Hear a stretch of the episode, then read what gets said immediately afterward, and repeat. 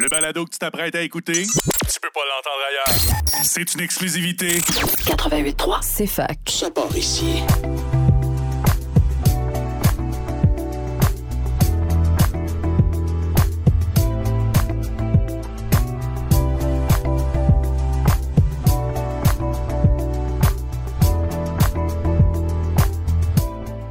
Êtes sur les ondes du CFAK 83, Félix Morin au micro. Et ce mois-ci, comme à l'habitude, comme nous sommes le premier samedi du mois, vous écoutez les longues, les longues entrevues. Et ce mois-ci, le format bibliothèque idéal avec nul autre que euh, Nathalie Platt, psychologue, chroniqueuse au devoir, étudiante au doctorat et surtout mon amie. Bonjour Nathalie.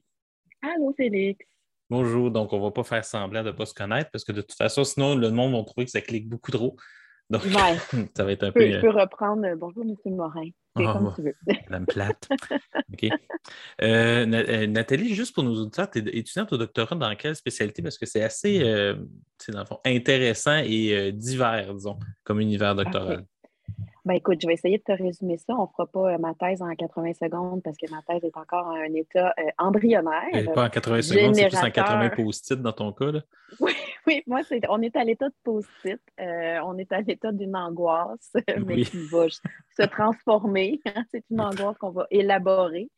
Euh, je l'espère. Écoute, euh, ben, euh, on peut d'entrée de jeu poser le fait que, ben, tu le sais, j'ai eu une maladie grave en 2020. J'ai, j'ai été atteinte d'un, d'un cancer quand même assez agressif. Et euh, au sortir de ça, j'ai eu envie de réfléchir. Euh, il y a eu vraiment un born again réflexion pour moi, je te dirais.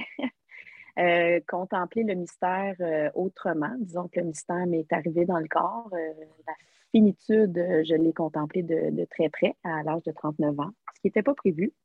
Et donc, la philosophie s'est imposée. Moi, je suis formée en psychologie et c'est vraiment la philosophie qui m'a appelée et j'ai eu envie de réfléchir aussi à euh, l'évacuation des angoisses existentielles dans la relation médecin-patient. Donc, aussi dans la formation du médecin. Mon médecin m'a fascinée. Les médecins m'ont fascinée. Euh, j'ai eu une déformation professionnelle qui fait que même en tant que patiente, j'étais tournée vers le, le- le visage des autres, euh, Ouais. des soignants. Euh, puis peut-être que je faisais ça pour me sortir de mon impuissance, mais euh, ils m'ont beaucoup touchée. Et donc, euh, j'ai étudié au Centre d'études euh, du religieux contemporain, puisque je peux combiner plusieurs départements.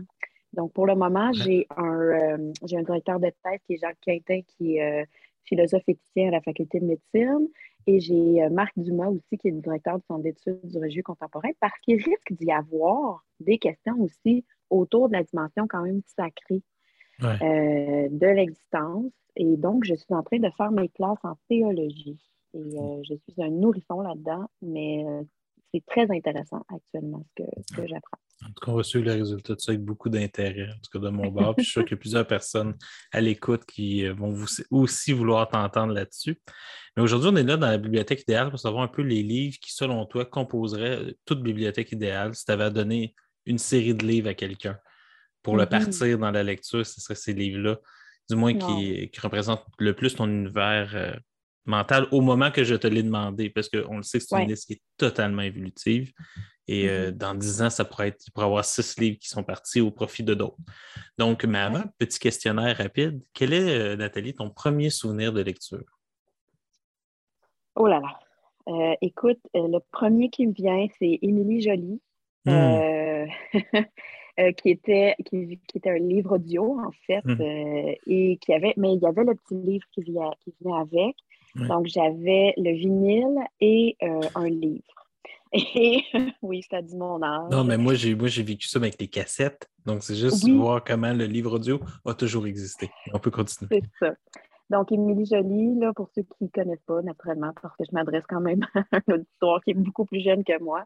Mais c'était euh, vraiment une super belle idée euh, qui convoquait euh, des, grands chanteurs et poètes de l'époque. Il y avait Georges Brassens, c'était Québec-France, qu'il y avait Georges Brassens, Julien Clerc, Robert Charlebois, Diane Dufresne, qui interprétaient des chansons pour Émilie, qui finalement, Émilie, elle avait besoin de son imaginaire, puis on va Mm. voir qu'il y a vraiment un fil, pour supporter sa solitude.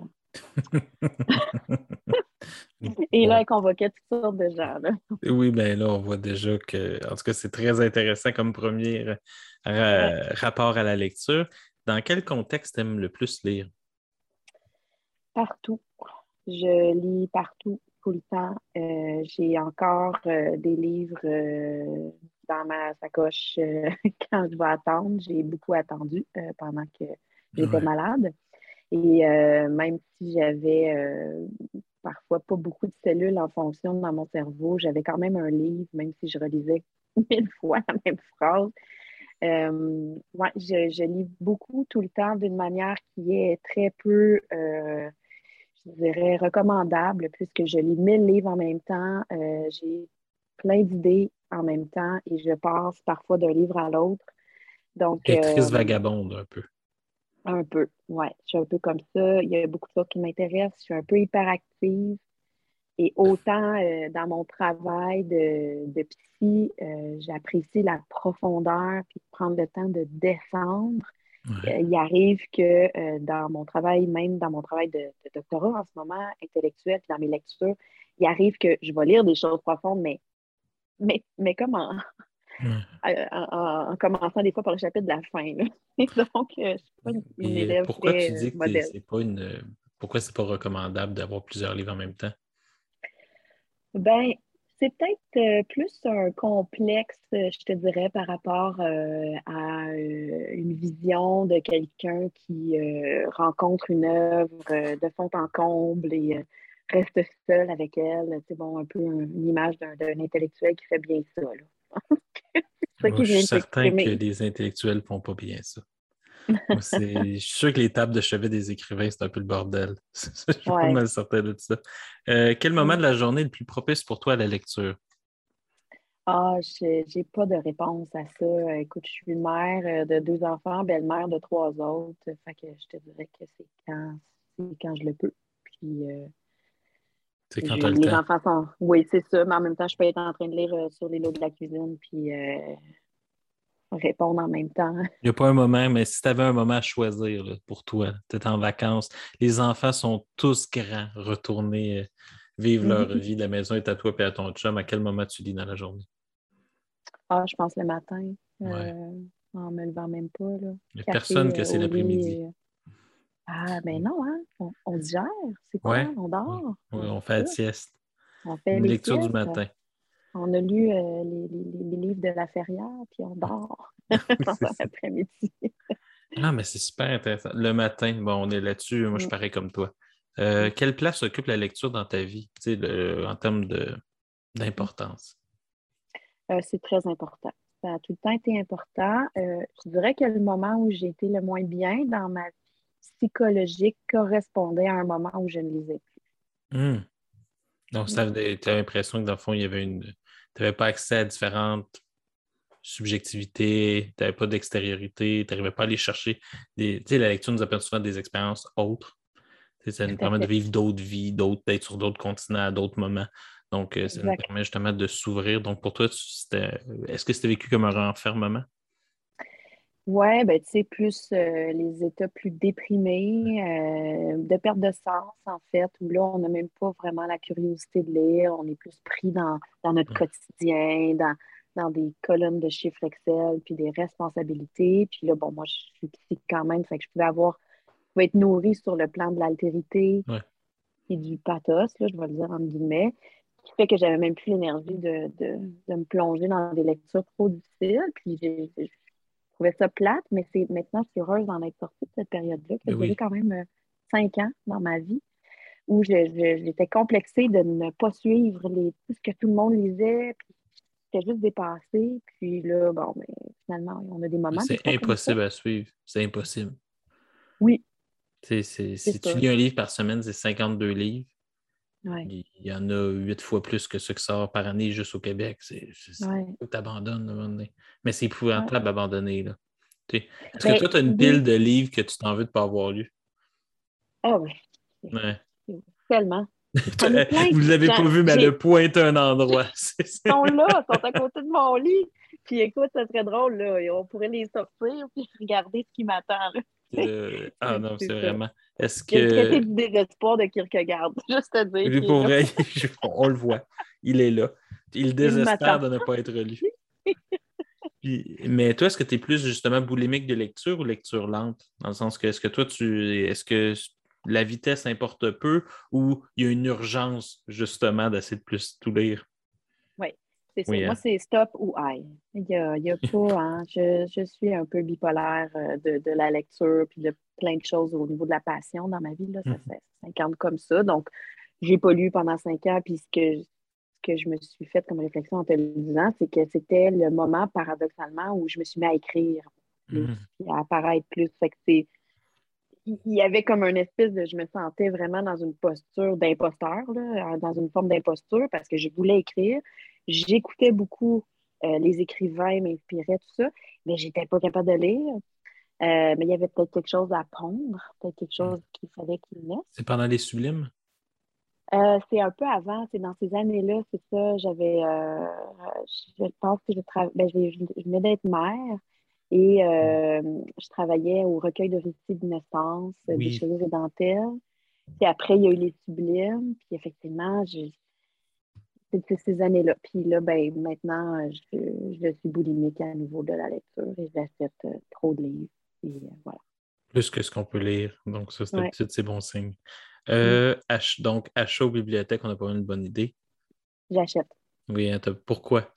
C'est pour posséder? Est-ce que c'est parce que ça te donne tous les droits? Parce que moi, j'écris tellement dans mes livres que j'aurais un bill tellement grand dans la bibliothèque municipale qu'il faudrait vraiment. Ça ne servirait à rien. Ben, posséder, pas, je, je pense que de façon impulsive, oui, mais après, je suis une euh, donneuse de livres, donc euh, Hmm. les livres que j'ai mis dans la bibliothèque idéale, il a fallu que je les rachète. Cette semaine, il y en a un que j'ai racheté parce que je ne les trouvais plus, puis je me dit, Ah, ben ça me le reprend, mais je l'ai donné. Puis euh, il n'y a pas d'élastique après la plupart de mes livres, même mes livres préférés. Les tranchées de Fanny Bridge, je pense que je l'ai acheté quatre fois, puis je l'ai offert, puis bon, tu sais, c'est ça. Euh, je pense que c'est parce que j'ai un bill déjà à la bibliothèque Eva Sénécal seulement pour euh, les livres de mes enfants. Je suis quelqu'un de désorganisé qui ne ramène pas ses livres à temps. Donc, tout bien les acheter tout de suite. En toi, dans le fond, ce que tu vois, ce que tu vois, c'est à chaque fois que je vais à la bibliothèque municipale, tu sais que grâce à ta cotisation, plein d'autres livres seront achetés. Ça, c'est un beau Ben, nom. je voulais... Non, Félix, sais quoi, je vais vraiment briser tes illusions parce que c'est ça que je me disais. Je me disais, bon, moi, je finance euh, la bibliothèque, mais non, je finance simplement les services de la ville de Sherbrooke. Ça se pourrait que ça aille au service de police. Comme. ouais, je Je m'excuse. sais pas, j'ai le droit de commenter cette phrase-là. J'ai juste vu ta face. c'est ça qui est beau avec la radio. ça va rester un mystère, tout ça. Mais c'est ça. Donc, moi, ce que j'ai beaucoup aimé, parce que euh, quand depuis que je fais bibliothèque idéale, le monde le, le savent, ben, le monde qui l'ont fait le, le savent, c'est je suis, je suis un peu chien. Si je vous dis, dis-moi, donne-moi 10 livres, Ouais, c'est ce que je veux. Mais ouais. personne n'a été capable de pas de juste m'envoyer 10 titres. Tout le monde m'a Ouais. tout expliqué.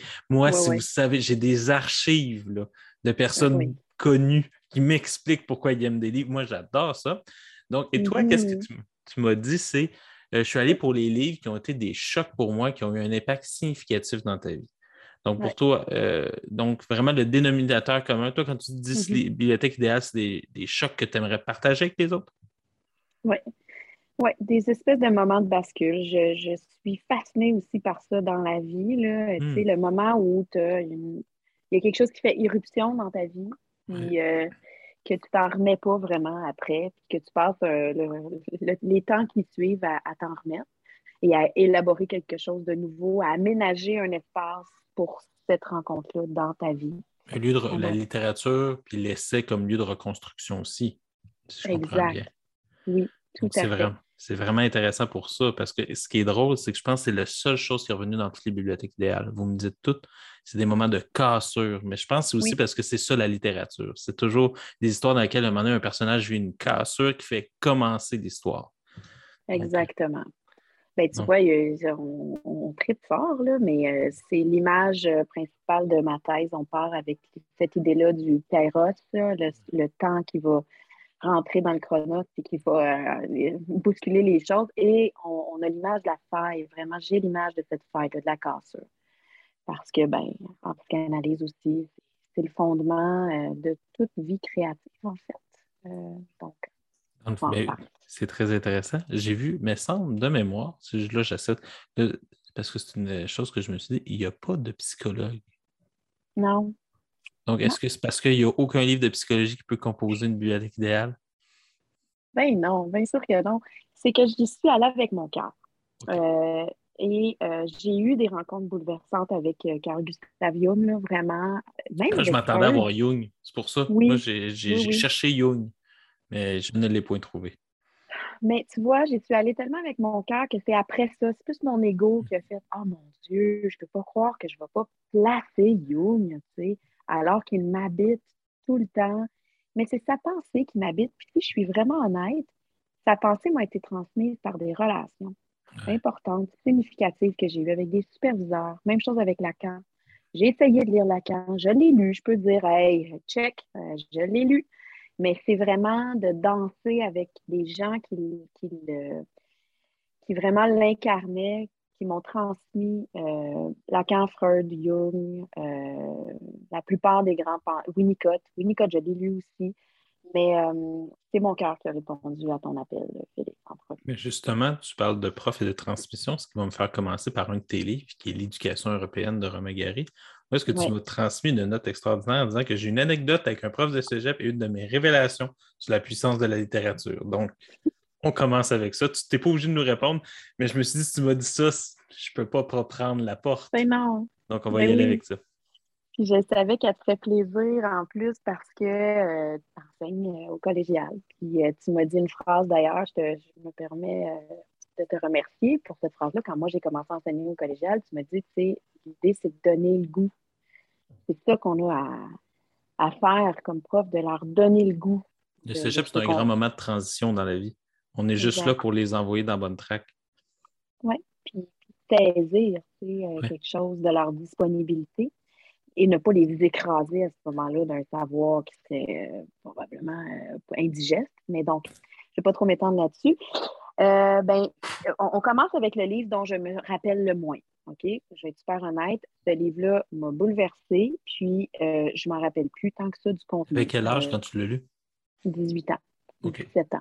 J'étais au cégep. L'âge parfait pour être bouleversé. C'est ça. Puis après ça, on peut vraiment se rappeler.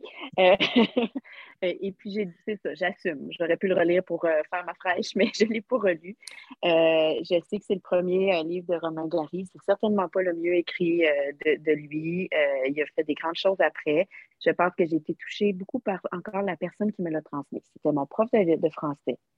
Euh, Daniel Dupré, que je salue si jamais il écoute euh, c'est ça, et euh, qui parlait de, l'éducation européenne, qui nous avait fait lire ça et qui racontait que dans le livre, à un moment donné, il y avait une rencontre entre, je crois que c'est Yannick, le, principal, le, personnage principal de mémoire, avec Sophia ou, bon, l'amoureuse avec laquelle il fait un camp, là, parce qu'il est en résistance, c'est pendant la Deuxième Guerre mondiale, ça, je Euh, et, ils, vivent des moments d'intimité, ils sont amoureux, ils sont très jeunes, adolescents, et ils réalisent à un moment donné qu'elle ne partage pas sa passion pour les mêmes livres, la même poésie. Elle ne s'élève pas avec lui de, de ce que lui s'élève.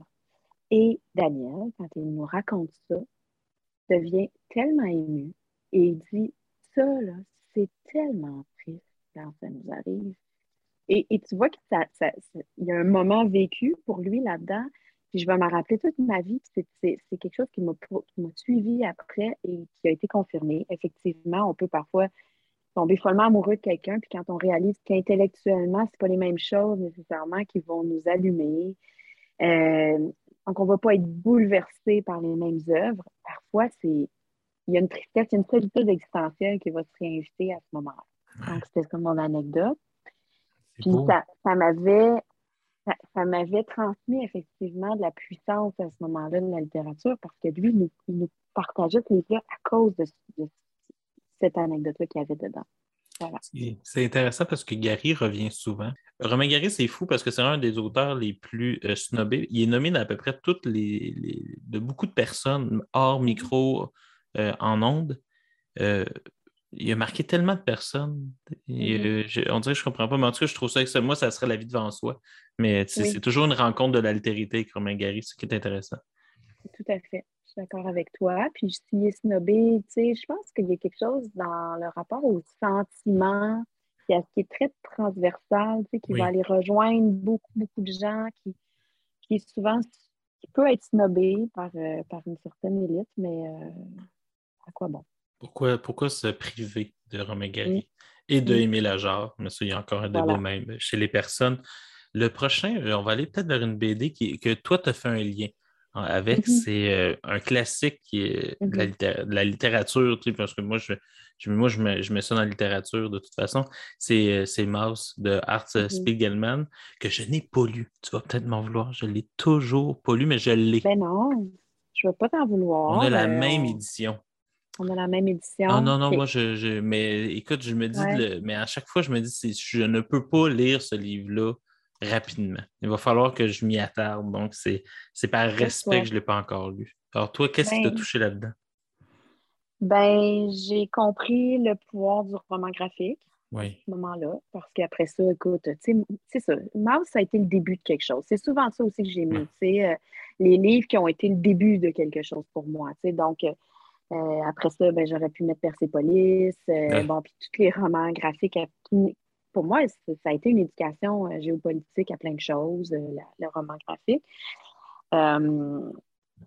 Bon, c'est sûr que la Deuxième Guerre mondiale est importante pour ma famille parce que mes deux parents sont européens. Ouais. Et il y a une histoire de camp dans ma famille du côté de mon père. Donc, Plaat, c'est néerlandais de, de Hollande, de Pays-Bas. Et c'est une histoire qui euh, n'a pas été élaborée du vivant de mon grand-père. Donc, euh, Tu as voulu garder le silence par rapport à ça. oui, c'est resté euh, dans, dans l'indicible du trauma. Et donc, ça, c'est ça. Moi, en tant que pe- fille de la famille, tu comprends bien que c'est moi qui s'est attaqué à ce, ce secret-là. Oui, c'est toujours Et- comme ça. C'est ça. Mais parce que aussi parce que ça pèse lourd. Euh, un, un indicible dans une lignée, ça pèse lourd. Les traumas intergénérationnels, je crois que ça existe réellement. Euh, mon grand-père euh, Platt, en fait, que on a découvert après coup, c'est qu'il a été euh, fait prisonnier dans un camp allemand qui n'était pas un camp d'extermination, un camp de travail. Donc, je crois qu'il était civil, là, mais devait travailler. Euh, il était très jeune et c'est son épouse et sa femme qui m'ont raconté l'histoire. Donc, ça, c'est-à-dire la mère de mon père et sa- la deuxième épouse qui, qui m'ont raconté toutes les deux la même histoire parce que c'était les seuls à qui il en avait parlé. Euh, en fait, il a, il a fait une tentative d'évasion par les latrines, exactement comme la scène de la liste de Schindler. là. Exactement. Donc, euh, on plonge dans un endroit où on n'a pas envie. Et il s'est fait prendre un peu plus loin sur une voie ferrée. Et euh, il y a à ce moment-là, et c'est là qu'on va vraiment comprendre comment ça, ça, ça incarne beaucoup de choses dans ma vie en ce moment, ce moment-là. Il a été protégé par un Allemand. Donc, euh, au lieu d'être envoyé dans un autre camp, il a été caché euh, dans un réduit qui était attenant au camp de travail et il s'est fait euh, nourrir par des restes de repas de, de camp de travail pendant des mois, on ne saurait le dire, mais il a été libéré par les Américains. Les, donc, euh, c'est vers la fin de la guerre, puis on sait qu'il est parti euh, parce que j'ai fait toutes sortes de recherches après ça, c'est après sa mort que j'ai travaillé là-dessus. Et mon grand-père, ben, j'en garde une, la mémoire d'un homme excessivement euh, brisé et en même temps fort, épeurant, dur, qui a élevé mon père à la dure, euh, pas très tendre, mais donc ça a eu des impacts jusqu'à moi finalement. Donc tout ce qui est, euh, ce qui concerne la mise en, récit de, la Deuxième Guerre mondiale m'a toujours énormément intéressée. Ça, c'est juste du côté de mon père. Du côté de ma mère, c'est plus une histoire de résistance plus glorieuse, plus, euh, bon, hein, parce qu'il travaillait pour la SNCF, la Société nationale de chemin de fer, puis il y a des histoires de, dont tout le monde se, se targue d'avoir fait exploser des trains de marchandises euh, allemands, puis tout ça. Fait que c'est un peu deux versants, mais ayant, euh, mes deux parents ont immigré à des moments différents, euh, mais on, on- on est. Donc, moi, je suis née ici au Canada, mais assez donc séparée de- du territoire dans lequel ça s'est passé. Mhm. Et d'une certaine façon, il y a toujours eu comme un sentiment quand même de, de- de- de porter ça un petit peu plus là, dans, dans mon histoire, même si c'est quelque chose qui intéresse tout le monde. Euh, j'ai ce rapport-là un peu avec, euh, avec euh, les, les- les mises en récit. C'est pour ça que Primo Levi aussi Oui, c'est ça, on va parler. bibliothèque. Ouais. Dans, euh, on pourrait tellement parler de choses là-dedans parce que mon grand-père qui est mort récemment aussi, lui était enfant pendant la Deuxième Guerre mondiale. Donc lui, Ouais. il se souvient d'avoir vu du monde mourir, des enfants se promener dans le bois, puis les sous des mines, il se souvient. Tu sais, c'est-à-dire il m'a toujours dit que l'homme est un loup pour l'homme. Puis il dit, tu sais, c'est- ça l'a marqué. Il y, une- il y aurait toute une étude à faire sur cette génération-là de jeunes hommes et d'enfants qui ont survécu à la Deuxième Guerre mondiale, qui ont tous été nos grands-parents et qui, qui ont porté cette vision-là du monde. Euh, Exact. Tu, peux, tu, tu- tu sais que l'homme est capable du pire, ça c'est sûr évident. Pour revenir au livre, Exactement. Oui. Ce livre-là, euh, quand tu l'as lu, qu'est-ce qui t'a apporté? Qu'est-ce qui t'a permis de comprendre? Est-ce qui t'a permis de mettre des mots sur les silences qu'il y avait dans ta famille? Ou est-ce que c'est davantage euh, le fait que c'était le miroir exact de ce que tu savais déjà, mais que par le médium de l'art, ça te permettait d'y d'y faire face une nouvelle fois différemment? Ben, ben c'est ça, c'est que je ne le savais pas déjà. De, de- de Ah. pouvoir rentrer à l'intérieur vraiment là, de, de la vie, euh, des, des camps, euh, de, euh, ben, de- du, du rapport finalement. Bon, c'est un coup de génie d'avoir pris des animaux pour illustrer euh, la chose. Puis on- ça va revenir aussi dans une des choses qui m'obsède, c'est ce qui, qu'est-ce qui nous distingue des animaux, qu'est-ce qui, qu'est-ce qui est humain, qu'est-ce qui, qu'est-ce qui nous objective suffisamment qui fait qu'on est plus, qu'on se sent plus des humains. Ouais. Euh, euh, bon, donc, euh, écoute, lui aussi, ça fait vraiment longtemps que je l'ai lu, mais je me rappelle que le fait que il y a- il y a- c'était des petites souris et tout ça, ben moi, je l'ai lu, j'étais adolescente. là. Eh oui. Et j'ai tout de suite rentrée dans le, le- dans l'histoire, euh, presque comme si on m'y amenait par la main. Ouais. C'est comment montrer l'horrible aux enfants. Exact. Oui, de fou. commencer à élaborer ça. Ouais. Parce que, tu sais, moi, ma grand-mère, mettons, ma grand-mère française, elle, elle me disait des choses comme Oh, t'aurais fait fusiller tes parents, toi. On ne dit pas ça au Québec. Je parlais trop. Ah, J'étais pas capable de mentir. T'aurais fait fusiller tes parents? fusiller tes parents. Ou elle me disait T'auras faim. Quand je finissais pas mon assiette, t'auras faim. Tu sais, un espèce de. de... de- Ah, des souvenirs de famille. hein? tu comprends? oui, vraiment. Donc, il y avait ça, puis notre génération, la génération de nos parents, qui, eux, ont été élevés et un peu, je vais dire, quand même un peu brisés. Mon père a, a quand même vraiment été brisé par, par, par son, ce père-là. Il avait quel Euh, âge, toi, ton grand-père? Parce que moi, il avait plus autour de 8 ans. Donc, moi, je pense que ça n'a pas eu le même effet sur ma famille que toi. C'était des jeunes adultes euh, dans toute le- la génération. C'était des jeunes adultes. Donc, c'est vraiment, là, tu vois, ma grand-mère, c'est euh, 14 à 19 ans, 39-45, puis mon grand-père, c'est plus 17 à, à 20, 22. Deux. Là. Ah, wow. Mais C'est il la fin de l'innocence. hein? Exact. C'est assez brutal. Puis quand il a été libéré des camps, c'est un, un grand bonhomme, 6 pieds 4, il pesait euh, 100 livres. Euh, ça, il, nous l'a dit. Puis, c'est pour ça qu'il a immigré aussi. Il a immigré au Canada parce qu'il y avait, il en connaissait rien du pays du Canada. Lui, il voulait aller euh, soit en Nouvelle-Zélande ou euh, aux États-Unis. Il avait appliqué partout. Puis c'est le Canada qui a répondu en premier. Puis il est arrivé à Halifax puis, euh, avec la gang de, de Hollandais euh, post-guerre. Puis il a choisi le Québec, qui est vraiment pas une bonne idée de s'appeler plate au Québec, mais bon, c'est ça fait. ils, disent pas ça à la douane. c'est ça le problème. Non. Genre, allez pas au Québec, ça sera pas facile pour votre petite fille en 1980. Ah, ben, ah, ah, mais c'est Voilà. vrai. Mais c'est c'est tous ces, ces- ces livres-là qui nous aident à comprendre notre propre histoire de famille. C'est vraiment intéressant.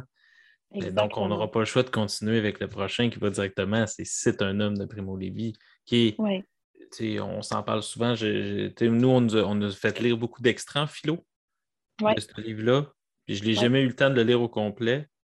Puis j'ai- peur de. Tu sais, on s'en parlait, toi, tu dis l'é- l'é- l'éducation européenne. là. Moi, je l'ai Mhm. tellement aimé quand je l'ai lu, les extraits que j'ai lus, que j'ai Mhm. peur de ne pas retrouver le livre que j'ai aimé. Donc, c'est- Des extraits comme une- de Primo Levi, tu veux dire? Oui, Des je les ai tellement aimés, j'ai peur que mon prof il ait fait une trop bonne job de choisir les bons extraits, puis dans le fond, ce qui me reste, ça s'écroule. Je sais Mhm, que ça me semble comprends. niaiseux, mais c'est cette part-là, c'est un peu comme euh, l'éducation européenne. Pour toi, le relire, des fois, ça, ça pourrait venir briser l'image qu'on a. Effectivement, tu as raison. euh, Mm. L'éducation européenne, j'en re- j'en re- j'en- j'en ai gardé quelque chose de très impressionniste, tu vois. Bon, ben Primo Levi, je me suis payé la, la- la relecture cette semaine. Donc, c'est le seul que j'ai relu pour euh, l'émission. Puis je te remercie beaucoup parce qu'on est dans cette semaine-là où Ah. euh, le, le conflit s'intensifie. On est- Euh, présentement, en on est euh, quatre ou cinq jours, ou même six jours après le déclenchement de la guerre Ouais. en Ukraine. Donc, au Ouais. moment de les- Parce qu'on ne sait pas si ça va être cet été que tu vas être diffusé. Je ne sais pas quand. Ah, Donc, euh, mais c'est important de le mettre parce qu'on va en parler avec une certaine gravité, puis des marqueurs temporels, euh, c'est important d'en. Exact. Ben, si on peut se permettre ça, Oui, parce on peut se le que permettre. euh, De toute façon, sinon, l'émission va être écoutée dans 10 ans, personne ne va comprendre qu'est-ce qu'on est en train de dire. Donc, c'est bien d'en mettre. faut qu'on le mette dans le contexte, effectivement. Donc, euh, puis j'étais, euh, je, je suis partie en vacances cette semaine, je suis allée à l'île verte, donc euh, toute seule. Je me suis payé un petit moment de, de, de lecture. De, bon, de- j'avais des travaux à avancer aussi. Et c'était tellement à la fois, ben, en fait, j'ai beaucoup pleuré en le relisant. J'ai lu euh, Primo Levi il y a à peu près 15 ans, donc quand même assez tard, là, j'avais 30 ans là, quand je l'ai lu. J'en avais aussi beaucoup entendu parler, plus en littérature. J'avais acheté un livre sur euh, la littérature et les camps Hum. parce que moi, ça me, ça me, ça me fascine. Je dis souvent ça, mais il y a beaucoup de choses qui me fascinent, comme tu peux voir, mais ça me, ça m'interpellait beaucoup toute l'expérience de revenir après un trauma. C'est bon, en Ouais. tant que petit, comment on se remet d'un trauma comme celui-là. Et donc, euh, pour moi, ben, dans ma famille, il y avait l'idée des camps, il y avait l'idée de la guerre. Donc, comment on, quand on a été dans l'indicible, tu sais, dans quelque chose qui ne se raconte pas, donc la mise en récit, ça. Euh, puis j'avais euh, été frappée par l'image de, je crois que c'est Lévi. Je ne suis pas certaine, mais je pense que c'est Lévi qui dit on n'était pas des survivants, on était des revenants. Hum. Wow. Euh, c'est ce genre de phrase coup de poing. Là. Oui. Puis euh, aussi, la difficulté à recevoir une parole comme celle-là tout de suite après la guerre, parce que si c'est un homme, la première édition, là, si je ne me trompe pas, c'est 1947, puis il le fait éditer euh, par un ami, là, parce que tous les Oui. éditeurs le, le- le rejetaient. L'Europe n'avait pas envie d'entendre parler des récits. euh, c'est un fait comme les autres, là, les camps de concentration. Alors que lui, dans une entrevue, il disait, euh, tu sais, moi j'ai deux faits importants dans ma vie, ma déportation, euh, mon vécu concentrationnaire et mon récit de ça. Donc, c'est sûr que pour une fille, tu sais, c'est comme la parole là, qui nous garde vivants. Quand je dis c'est du Mais bonbon, c'est dans le sens de profondeur. là. C'est pas euh, c'est donc Ouais. plaisant qui a vécu ça, mais c'est vraiment Non. juste être sûr parce que faut, c'est Ouais. délicat. Mais c'est sûr que c'est Ouais. lourd de sens parce que aussi, Ouais. comme si il y a peu d'ex. Il y a pas. on- puis on souhaite surtout pas que ça revienne, des expériences comme ça. Non. Il faut que. Ça va être, idéalement, ça va être les seuls qui vont nous raconter cette possibilité-là de survivre Ouais. à, à l'innommable. Oui, puis Mais ça va malheureusement, malheureusement, ben c'est ça. Si on travaille avec euh, des soldats qui ont été en Bosnie, euh, comme ça m'est arrivé, euh, comme si, ben, je veux dire, il y a, il y a- il y a- il y a- il y a beaucoup de variations, malheureusement, on manque l'horreur. pas de, on manque pas de, de violence. Non, c'est ça. Donc, pour moi, le, le- la démarche de Lévi est comme à cette espèce de frontière-là entre le nihilisme et l'espoir et le sens et bon, toute la, la- l'autre posture, là, j'aurais envie de dire, euh, qui peut ressembler peut-être celle à, Frankel aussi. euh. puis, par sa vie, il n'a pas tout à fait répondu. Parce que, bon, on sait qu'il se serait suicidé. Là. Bon, on ne sait pas s'il est mort par suicide. En Il y en a qui disent qu'il ne s'est pas suicidé, mais disons qu'il s'est Le suicidé. mystère est resté. Le mystère est resté. Donc, on ne sait pas s'il est vraiment revenu. Euh, c'est- c'est- c'est- C'est lourd. c'est tout, Le c'est tout ce là. mystère-là qui, ouais, c'est lourd. Puis en même temps, ben, je me dis, on a. De quoi on parle, si on ne parle pas de ça? Mettons Ouais, c'est en ça. ce moment, là, au moment où l'Ukraine est envahie, de, quoi on pourrait bien parler? Puis je pense avec toi d'ailleurs qu'on avait déjà parlé de la honte de Yourcenar qui avait écrit sur autre chose Oui. que la guerre. C'est Duras. C'est Duras. Ah, c'est Duras, c'est- vrai. C'est l'autre Marguerite. Mais Ah, c'est. Mais Duras, c'est- la honte. Mais c'est Geoffroy de la Gannerie, on en avait parlé, je pense, dans l'heure impossible. Il dit comment Ah, c'est ça. c'est quelle honte d'avoir dans mon journal cette espèce de journal-là que, que j'ai écrit pendant la guerre, que j'ai totalement oublié. Ça, c'est à, c'est à voir aussi jusqu'à quel point. OK, c'est Ouais. pas une mise en scène de soi, mais prenons, on va dire, le postulat Ouais. que ce serait vrai. C'est c'est Ouais. quoi cette honte-là d'avoir fait ça pendant, pas fait autre Exact. chose? Tu sais, C'est C'est, c'est- Moi, je ne suis pas une- un spécialiste de Duras, donc je ne sais pas ce qu'elle faisait pendant la Deuxième Guerre mondiale. Mais Euh, clairement, moi non plus, tu vois, je l'ai dé- débaptisé, excuse-moi. C'est c'est- c'est c'est- c'est pas, c'est, c'est absolu- c'est absolument pas grave, mais c'est ça, c'est, c'est cette honte-là. C'est d'é- d'écrire, comment écrire autre chose que ça. Mais ce C'est qui est intéressant, c'est ta question, c'est est-ce qu'il est déjà revenu? Est-ce que Primo Levi n'est pas déjà mort à Auschwitz? Eh, a- combien de personnes ne sont pas. Il y a des. C'est quoi de dire, il y a eu les morts et les morts vivants, peut-être. Exactement. Exactement. Puis l'exil, après ça, dans, dans la société où ils reviennent, ils se sentent exilés, portent l'exil en Oui, eux, même s'ils sont revenus. Oui, parce que la honte des autres les porte à l'exil dans le même quartier. C'est- Exactement. Tu sais qu'est-ce qui est arrivé, ils sont tatoués, ils sont.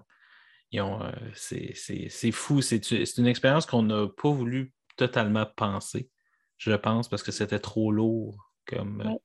Puis Ouais. aussi, on, on en parlait, euh, ne sais plus avec quel, je pense que c'est. Je ne dirais pas son nom parce que je ne veux pas l'engager si ce n'est pas lui. Mais euh, c'est, c'est tellement une, une honte pour la raison. Ça a Mhm. tellement. J'en parlais avec euh, Gérald Godet dans une autre entrevue, c'est avec Stéphane Zweig. C'est comment ça se fait que Mhm. toute cette belle Europe a mené à ça. Il y a une honte aussi de tout notre projet rationaliste, progressif, progressiste euh, d'émancipation qui, qui a aussi fait naître ce monstre-là.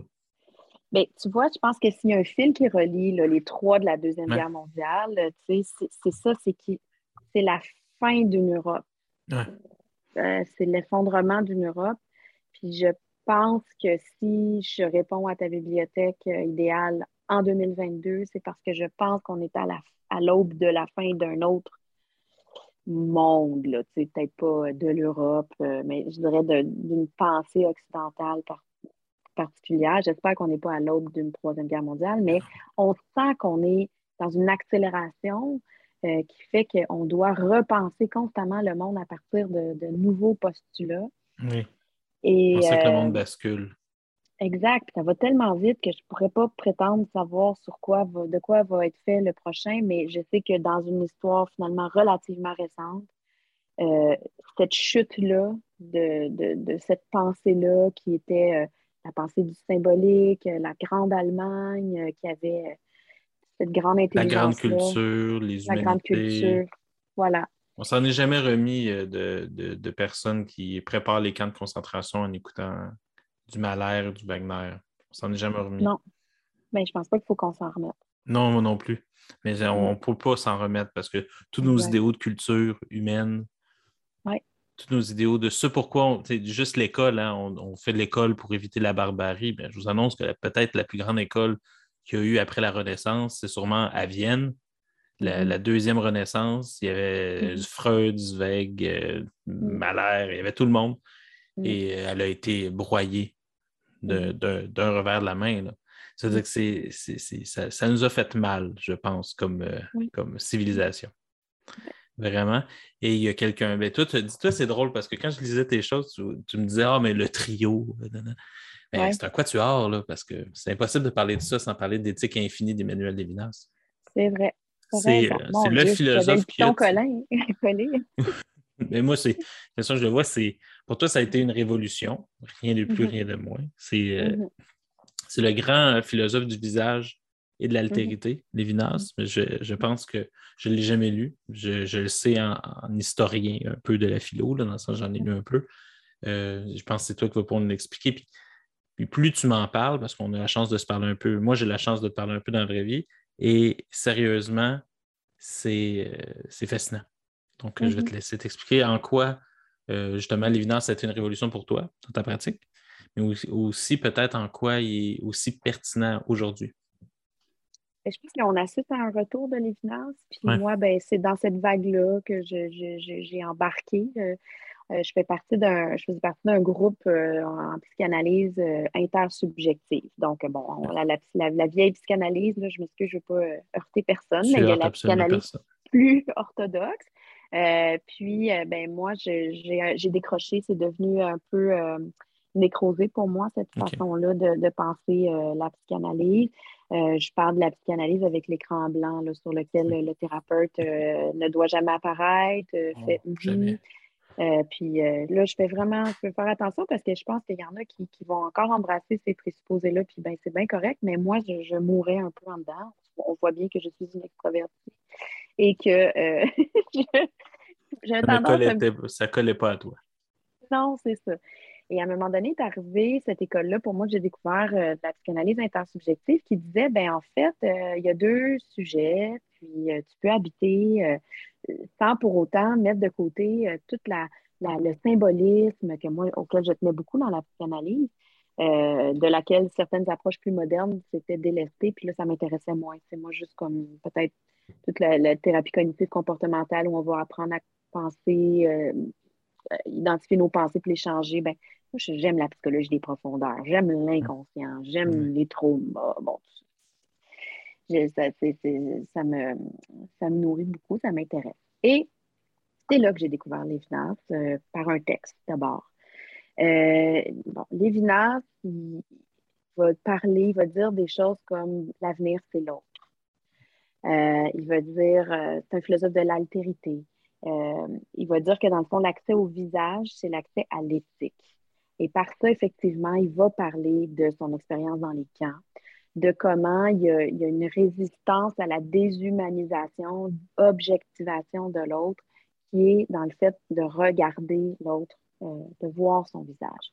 Et c'est un peu comme s'il va placer Dieu sur le visage de l'autre.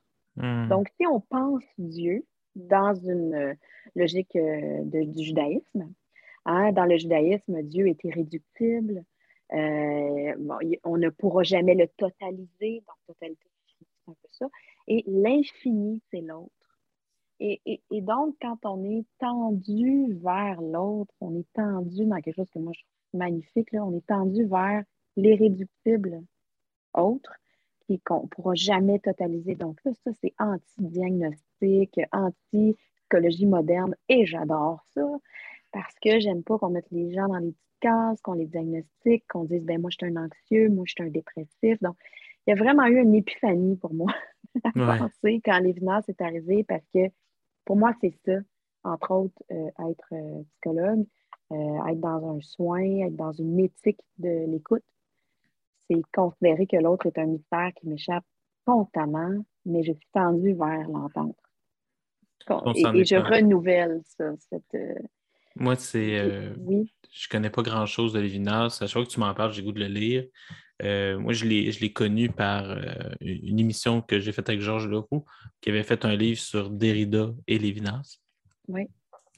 Et euh, puis, ça veut dire que je le connais de deuxième main, là, vraiment, peut-être même de troisième, parce que dans les faits, Georges commente les textes de Lévinas, mais il commente aussi les textes de Derrida sur Lévinas. Donc, Ah ça commence à avoir un écart Mhm. important, même si j'ai totalement confiance en la probité intellectuelle de Georges Leroux. Euh, mais j'ai l'impression aussi que c'est une éthique des réseaux sociaux.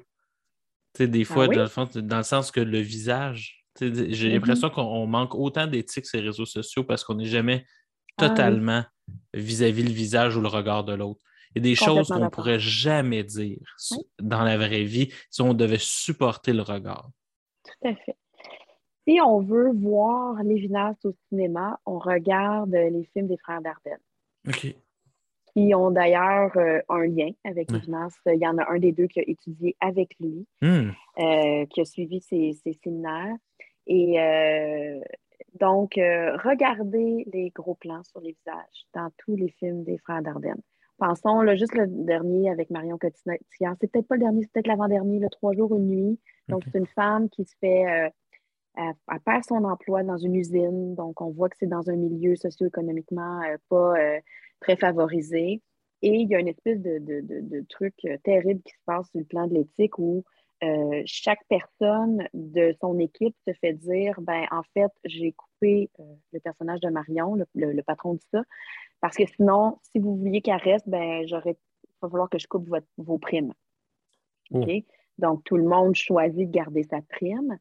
Et là, on Mhm. suit le- Marion Cotillard, mais gros plan sur le visage tout le long, et elle décide d'aller frapper à la porte de chacun de ses collègues pour lui dire Regarde-moi, je vais Ouais. perdre mon emploi.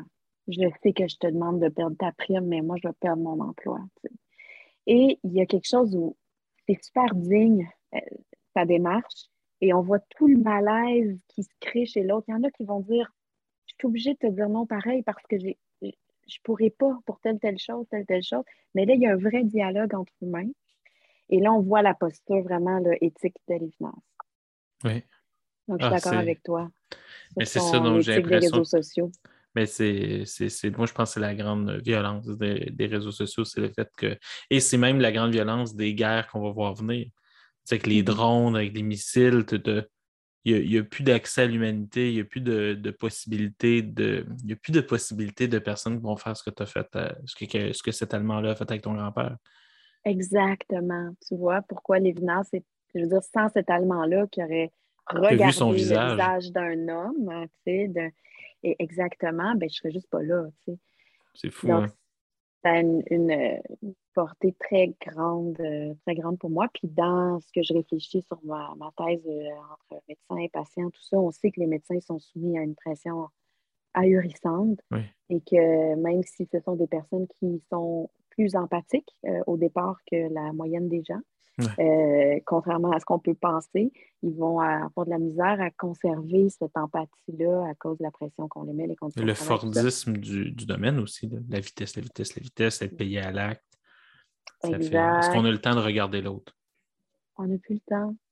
Puis moi, ben, j'ai beaucoup aimé là, mon, mon, mon oncologue, là, fait que c'est pas une critique, mais il, il est arrivé des fois où est-ce qu'il écrivait ses notes évolutives en même temps qu'il me parlait parce qu'il faut qu'il avance. Puis, mais c'est sûr que si quelqu'un me demande comment va mon moral puis qu'il me regarde pas, il y a bien des chances que je lui réponde pas. Ah oui. Comment va mon moral? Comment dire non à Euh. quelqu'un qui. Comment dire non, ça va pas à quelqu'un qui ne nous regarde pas? Exactement. Non, Mm. c'est tout à fait vrai. On va malheureusement par- par- partir d'un des grands totalitaristes du 20e siècle pour aller vers l'autre. On va changer de plume pour aller vers Kundera. Mhm. Puis on part euh, des chars euh, allemands aux chars russes. Donc, oui, hein. l'insoutenable légèreté de l'être. Là, là-dessus, on partage euh, Ouais. une passion. Vraiment. Ouais, hein? OK. C'est touchant, mais c'est troublant aussi. Mais c'est- tout ce que Mhm. tu as nommé Mhm. dans tes notes, je vais laisser te dire, c'est exactement ça. C'est quand tu es un jeune homme et tu lis ça, ta conception du couple est grandement travaillée, disons ça de même.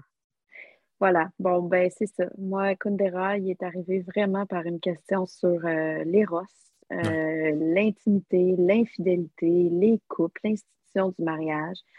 Donc, euh, j'étais là dans ma vie à questionner ces, ces choses-là, mi-trentaine, après avoir eu des enfants. Donc, euh, je suis intime avec tes auditeurs, euh, Félix. Mais euh, c'est ça, il y a, il y a- il y a- des questions qui, qui arrivent, la fameuse Oui. crise de la quarantaine. Je suis contente d'ailleurs de l'avoir eue avant mon cancer. J'ai eu Il y a des combos eu qu'il faut éviter. Il y a des combos qu'il faut éviter. Je, je pensais jamais rire de cette phrase-là, mais j'en ris parce drôle. que c'est. J'espère que nos auditeurs comprennent que c'est vrai qu'on rit. Mais Ben là, faut c'est- qu'on on rit on pas jaune. Mais c'est vrai que c'est une bonne chose à éviter. On vous le conseille tous, d'ailleurs. Je dirais que pas Pas vivre les deux pas en même temps. C'est un petit peu plus difficile de vivre sa crise de la quarantaine. Ah, ben oui, ben oui, ben c'est exactement ça. C'est... Kundera, c'est. Oui, c'est... Est-ce que tu l'as lu dans... proche de ta... dans ta crise de quarantaine un peu devancée? Écoute, j'avais vu le film, moi, quand j'étais euh, plus jeune. Moi, je ne l'ai toujours euh, pas vu. Mais ça, c'est l'histoire de notre vie. Tu as vu le film et moi, non. Oui, ben, c'est ça. Ben, tu sais, je te dire, euh, je- je- je- le cinéma, c'est ma première porte d'entrée. Malgré mon grand amour des livres, le cinéma, ça reste euh, ma première porte d'entrée. Euh, j'avais vu le, film, j'avais beaucoup aimé. J'étais restée comme ça. euh, C'était dans ma période de binoche, puis j'avais écouté tous les films euh, des années 80 euh, dans, dans tout ça. Mais c'est vraiment en analyse personnelle, dans ma psychanalyse à moi personnelle, que le psy m'a dit relis donc, Kunder. c'est l'insoutenable légèreté de l'être. Tu es vraiment dans ces questions-là. Et je l'étais en tant que femme, puis je l'étais aussi en tant que psy à accompagner plein de gens, parce que ça, c'est les psys vont sûrement vous dire. Par une espèce de synchronicité, les gens qui arrivent dans nos bureaux ont très souvent des questions, en tout cas, ou à moins que ce soit nous qui les voyons, là, qui vont faire écho à ce dans quoi on est. En tout cas, ça arrive souvent comme ça. Et donc, euh, ben, tout ce rapport-là à que euh, l'amour, l'éveil, la, profondeur de l'éros, je dirais, parce qu'on le sait, c'est souvent ramené à quelque chose de consommable. C'est devenu un produit marchand aujourd'hui, l'éros, en grande partie. Tout à fait. Tout à fait. Ça peut être ridiculisé, ça peut être. Alors que ben, dans la mythologie, euh, Eros, euh, c'est un, un, dieu qui, qui, euh, ben, qui débarque et qui crée énormément de remous, qui est une porte d'entrée à des grandes transformations intérieures, pour peu qu'on soit capable de le différencier de celui sur lequel il se loge, de la flèche. il y a la flèche, puis il y a le cœur dans lequel elle est jetée. Hein? Eros débarque, fout ses, ses flèches, s'en va. Puis après ça, la ben, grande thèse d'Yvon Rivard, Rivard sur l'éducation. C'est vrai? Ben oui, mais l'enseignant, le problème, tu sais, les problèmes de délinquance sexuelle euh, dans les universités, c'est que souvent, le prof éveille le désir, mais il va se substituer au désir dans l'œil de l'étudiant. On en a déjà parlé. Donc, euh, c'est exactement la même affaire. C'est la même chose pour les psys, parce qu'il euh, y, a les fameux transferts là, qui arrivent, contre-transferts, et puis c'est quelque chose qu'on aborde mais je dirais toujours du point de vue de l'interdit. Et je le comprends tout à fait. Il faut absolument que ça reste interdit, mais un interdit duquel on ne peut pas parler, euh, qu'on ne peut pas dire que c'est tout à fait normal que ça nous arrive, euh, par exemple, d'être bouleversé. Comment ne pas être, euh, être bouleversé par quelqu'un qui se révèle? C'est souvent les gens qui vont se révéler vont être particulièrement beaux.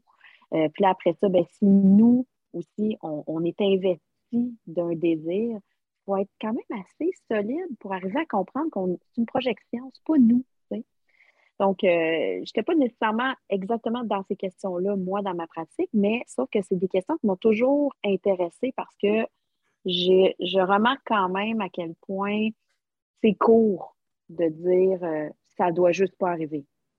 Euh, OK, mais encore. Tu sais. Je pense qu'on a besoin d'une éducation. Quand on fait un travail comme ça dans l'intime, on a besoin d'une éducation qui, qui nous permet de faire une différenciation interne, justement, de, de tous ces sentiments-là. Mais là, on a dévié un peu dans la relation euh, thérapeute. Il euh, ne faut jamais substituer la loi au sens. Exact. Exactement. C'est vraiment. Puis, puis toi, c'est ça que tu vois dans l'insupportable légèreté de l'être. Bien, pas que. mais c'est par là que c'est arrivé. C'est par là que c'est arrivé. Puis après ça, ben, tu sais, puis la, la mort de, de Teresa et Thomas à la fin. Euh, je, je pense que c'est. Euh, je ne sais pas si j'ai lu quelque chose de plus sublime. Je veux dire, euh, j'ai relu les dernières pages souvent. ça, ça me fait un effet qui, je sais pas, je pense qu'il y a tout. Il y a l'amour, la mort. Euh, la différenciation, moi, je me souviens, je l'avais lu jeune, je l'ai lu au secondaire. Et euh, sur la 5, parce que c'était un des rares livres que, dans la bibliothèque qui était beau. Ouais. Mes parents, mes parents avaient beaucoup de livres, mais ce livre-là, ils l'avaient. Là, je l'ai pris. Ma mère a dit Ah oui, j'ai aimé ça. OK. Donc, j'ai lu ça. elle m'a laissé le livre, je la remercie. Mais ce qui est intéressant, c'est justement la distinction entre l'amour et le sexe pour moi, c'était comme indissociable, en bon romantique adolescent. de voir ça, un gars qui passe d'une fille à l'autre, mais qui revient toujours à une parce qu'elle bouleverse en particulier. C'est euh, avec une trame de guerre. Puis à, la fin, c'est. Des fois, à cause de ce livre-là, ça m'arrive des fois de. Tu sais, quand tu vois un couple mourir à la TV, je dis pas. Mais tu sais, entends un couple est mort d'un accident d'auto ou d'un accident d'avion, je me dis, mais c'était quoi leur vie? à cause de ça. Parce qu'après ça, quand il meurt, tu fais comme, mais c'est tout ça qu'il y avait derrière ces deux petites vies-là.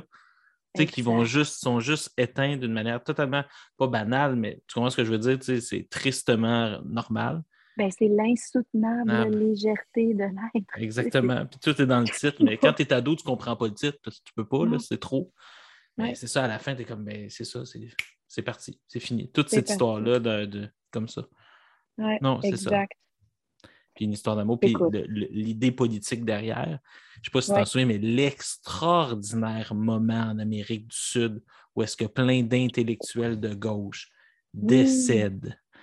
Je ne sais pas pour toi, là, mais j'ai ri. J'en ris Oui. encore aujourd'hui. Moi, ça fait. Moi, c'est ces pages-là que je que, que j'arrête pas de lire. C'est qui donc? C'est le, c'est le chum de, de son amante hein, qui Oui. va en Amérique du Sud. Un là, euh, imbécile. Ah, il est magique. là.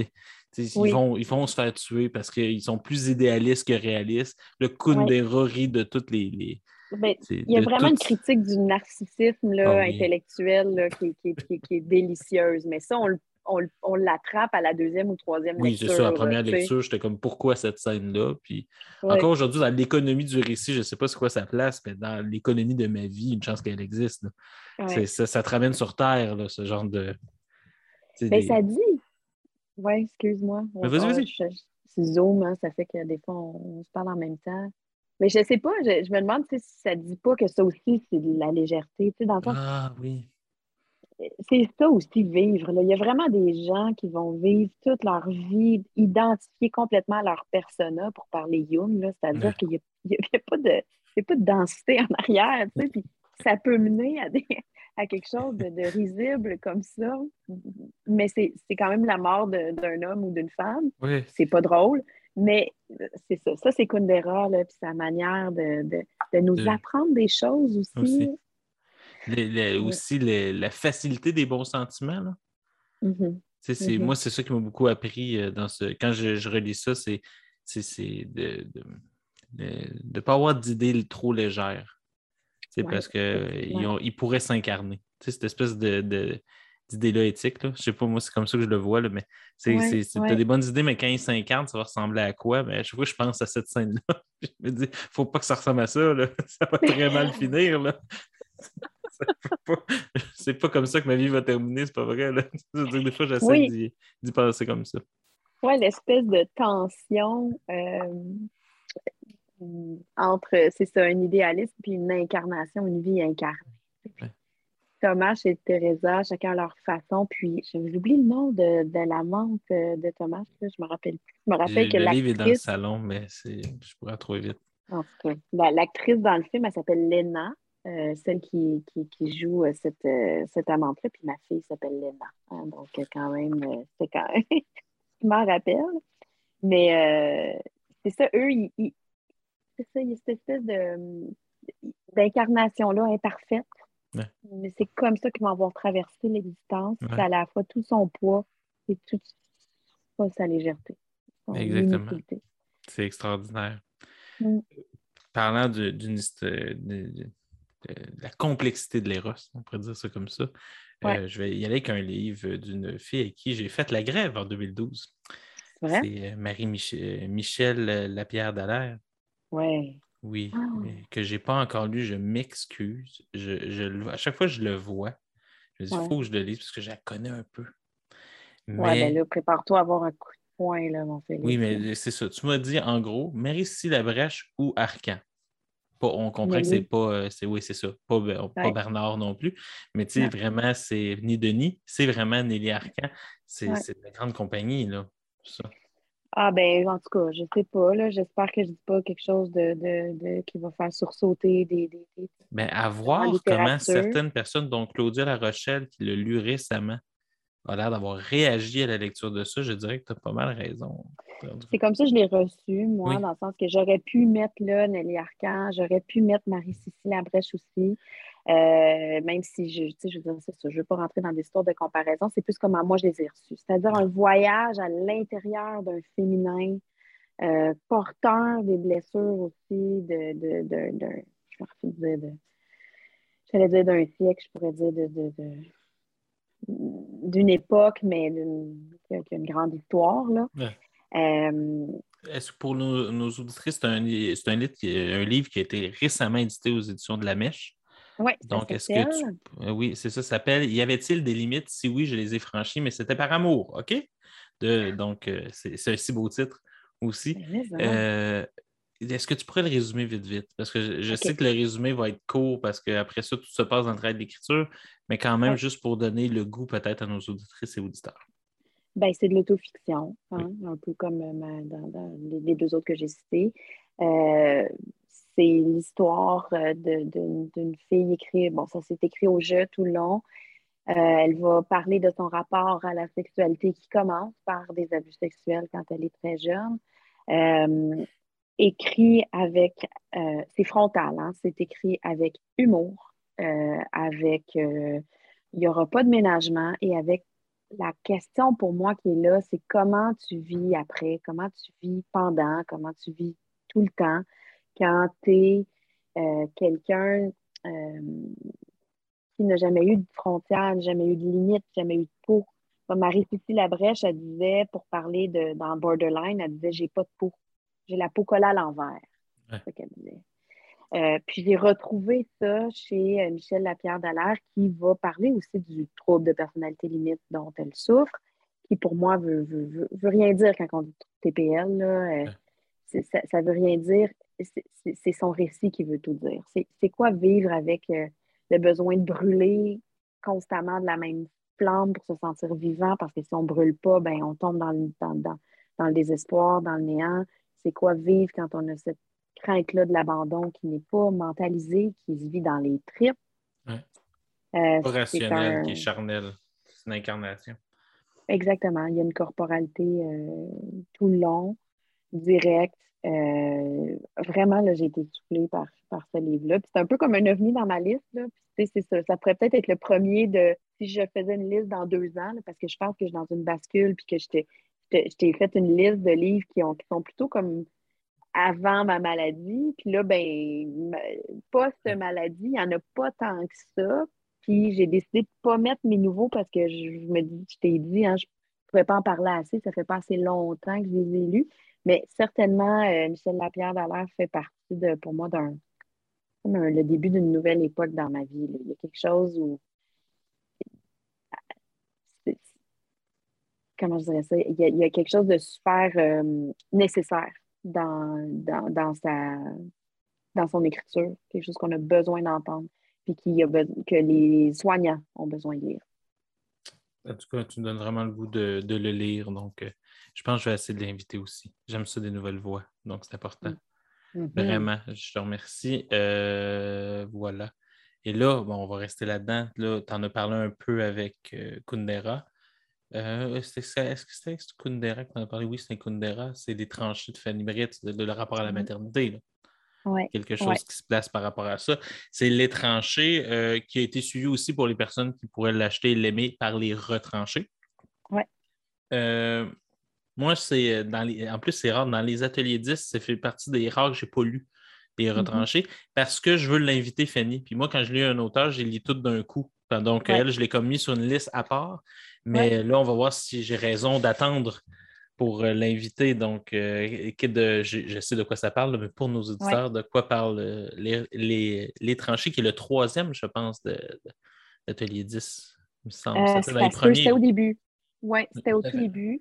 Euh, fait que, pour rester dans l'idée que ça a été comme un moment de bascule pour moi. Donc là, on va revenir un petit peu en arrière.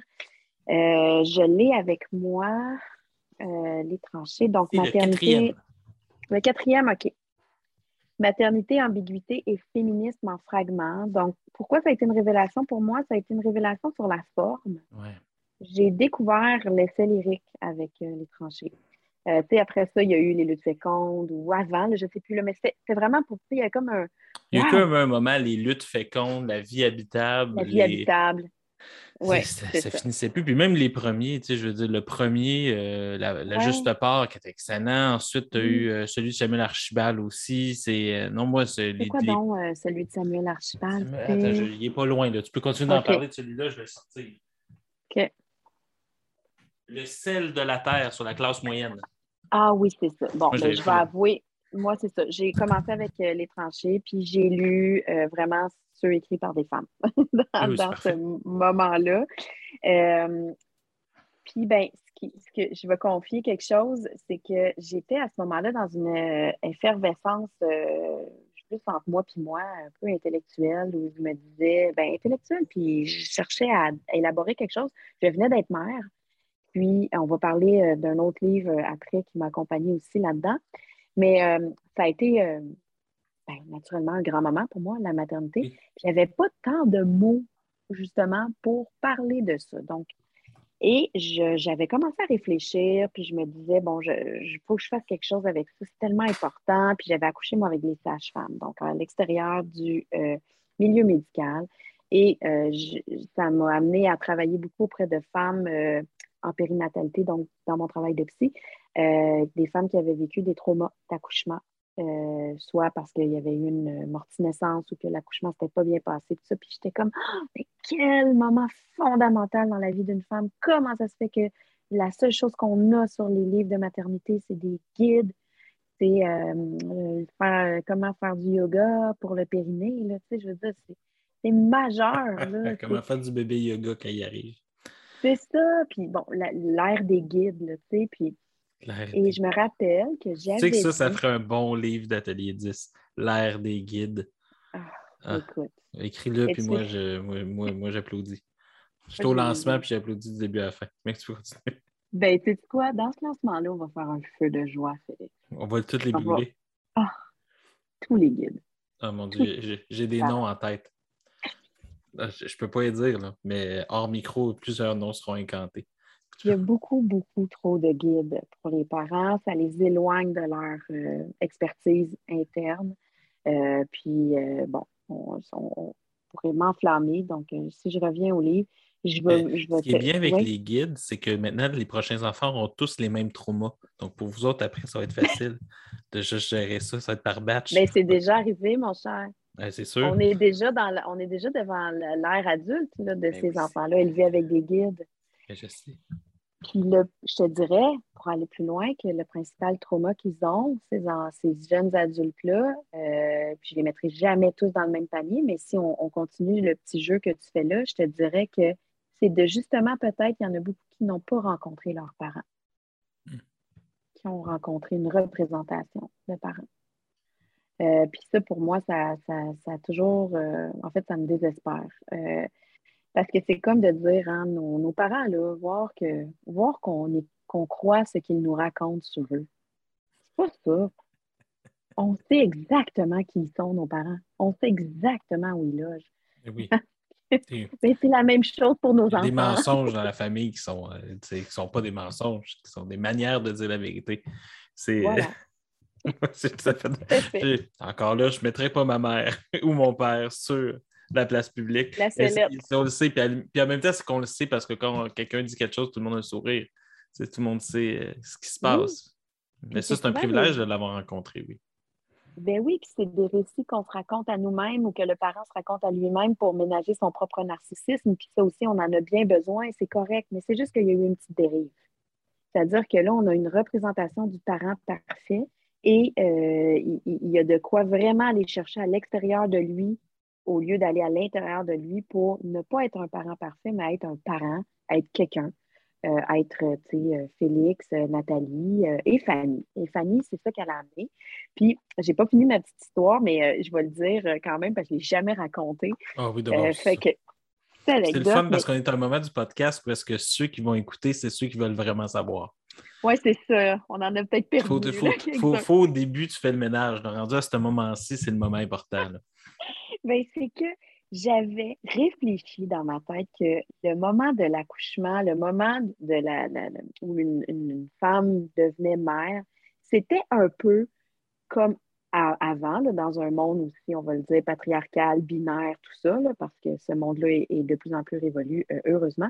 C'était un peu l'équivalent de, dans le temps, les, hommes qui allaient faire la guerre. C'est comme s'ils devenaient, à ce moment-là, ils rencontraient quelque chose. Puis elle dit, c'est pas pour rien qu'on a des tranchées. Ce sont nos tranchées, parce que les tranchées, c'est le nom des contractions post-accouchement, lorsque l'utérus a besoin de de, de retrouver sa forme initiale. C'est des contractions qui sont vraiment de trop, vraiment, ça n'a pas rapport. je veux dire, tu viens, tu viens de mourir, euh, il y a un enfant qui vient de naître, euh, t'en t'en es pas en- en train- encore remis. Puis là, ben, quand tu mets le bébé au sein puis que tu l'allaites, as encore des contractions du plus gros muscle de ton corps à ce moment-là. Donc, euh, c'est extrêmement douloureux. Ce sont les tranchées.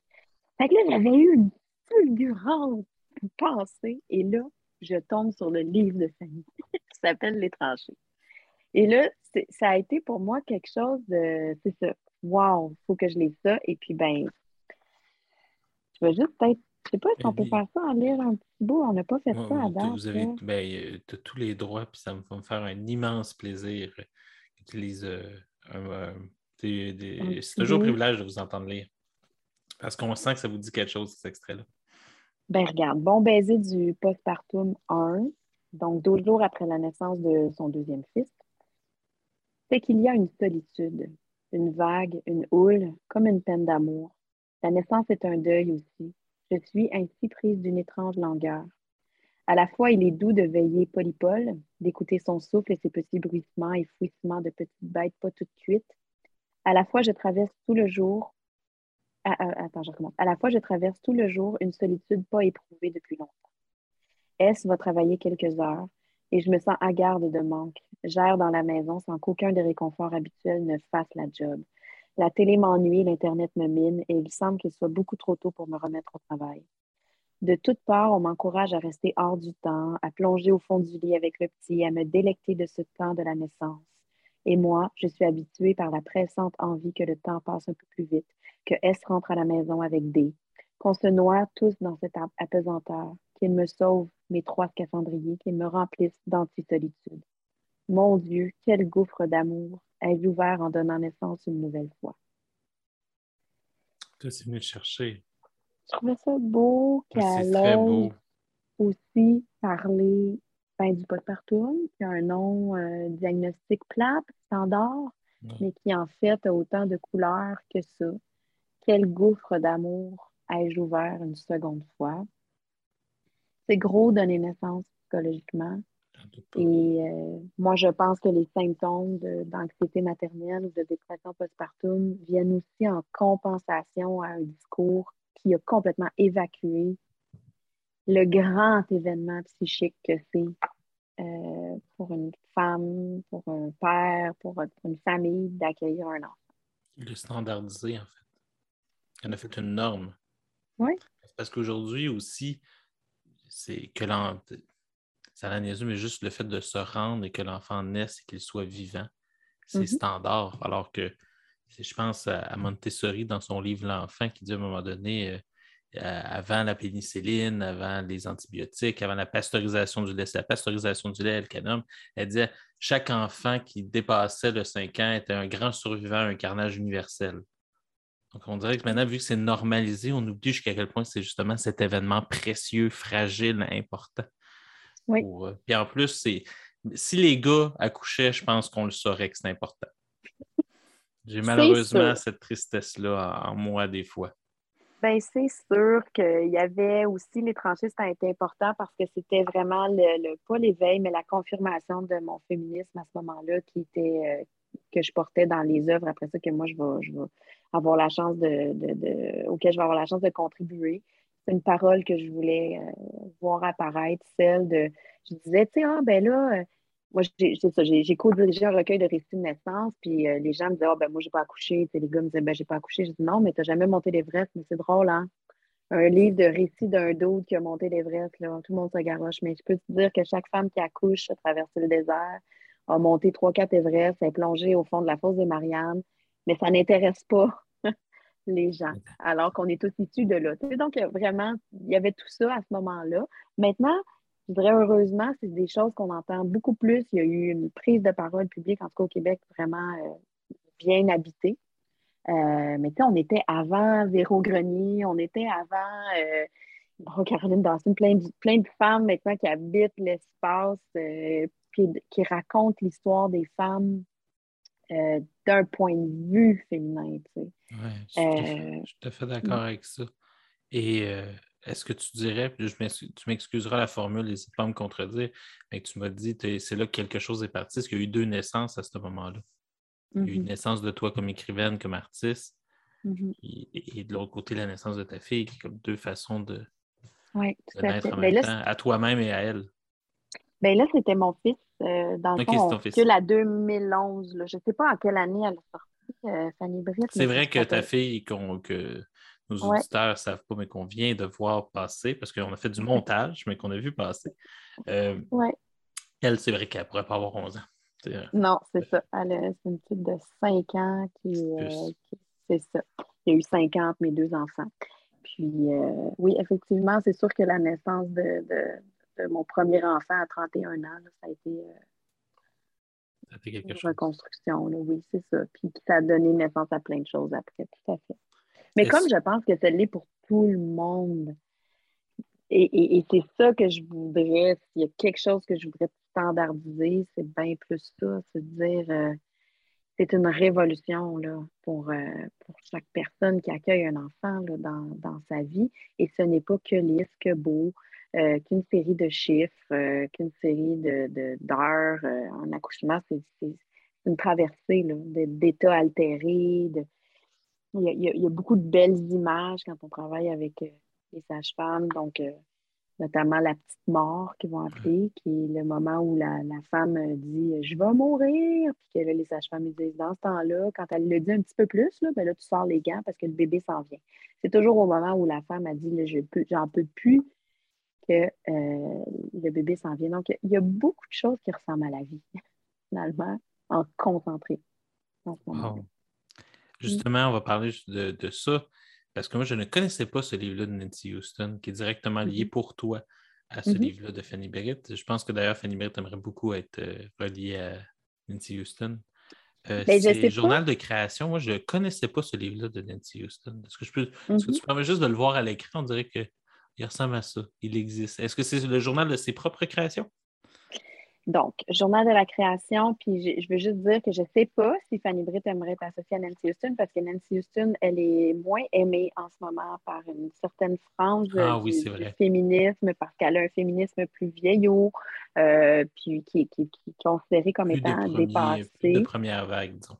Exactement. Puis, euh, tu sais, j'ai j'ai comme, j'ai pas envie d'ouvrir ce débat-là parce que j'arrive complètement à comprendre ce qu'on lui reproche, mais elle est dans mon cœur, puis j'arrive, j'arrive pas à, à- à- à la, à, l'en sortir. Mais c'est pas Euh, là, justement, de- d'aimer du monde qui ne sont pas comme nous. Ça, ça nous préserve un peu Mhm. du narcissisme.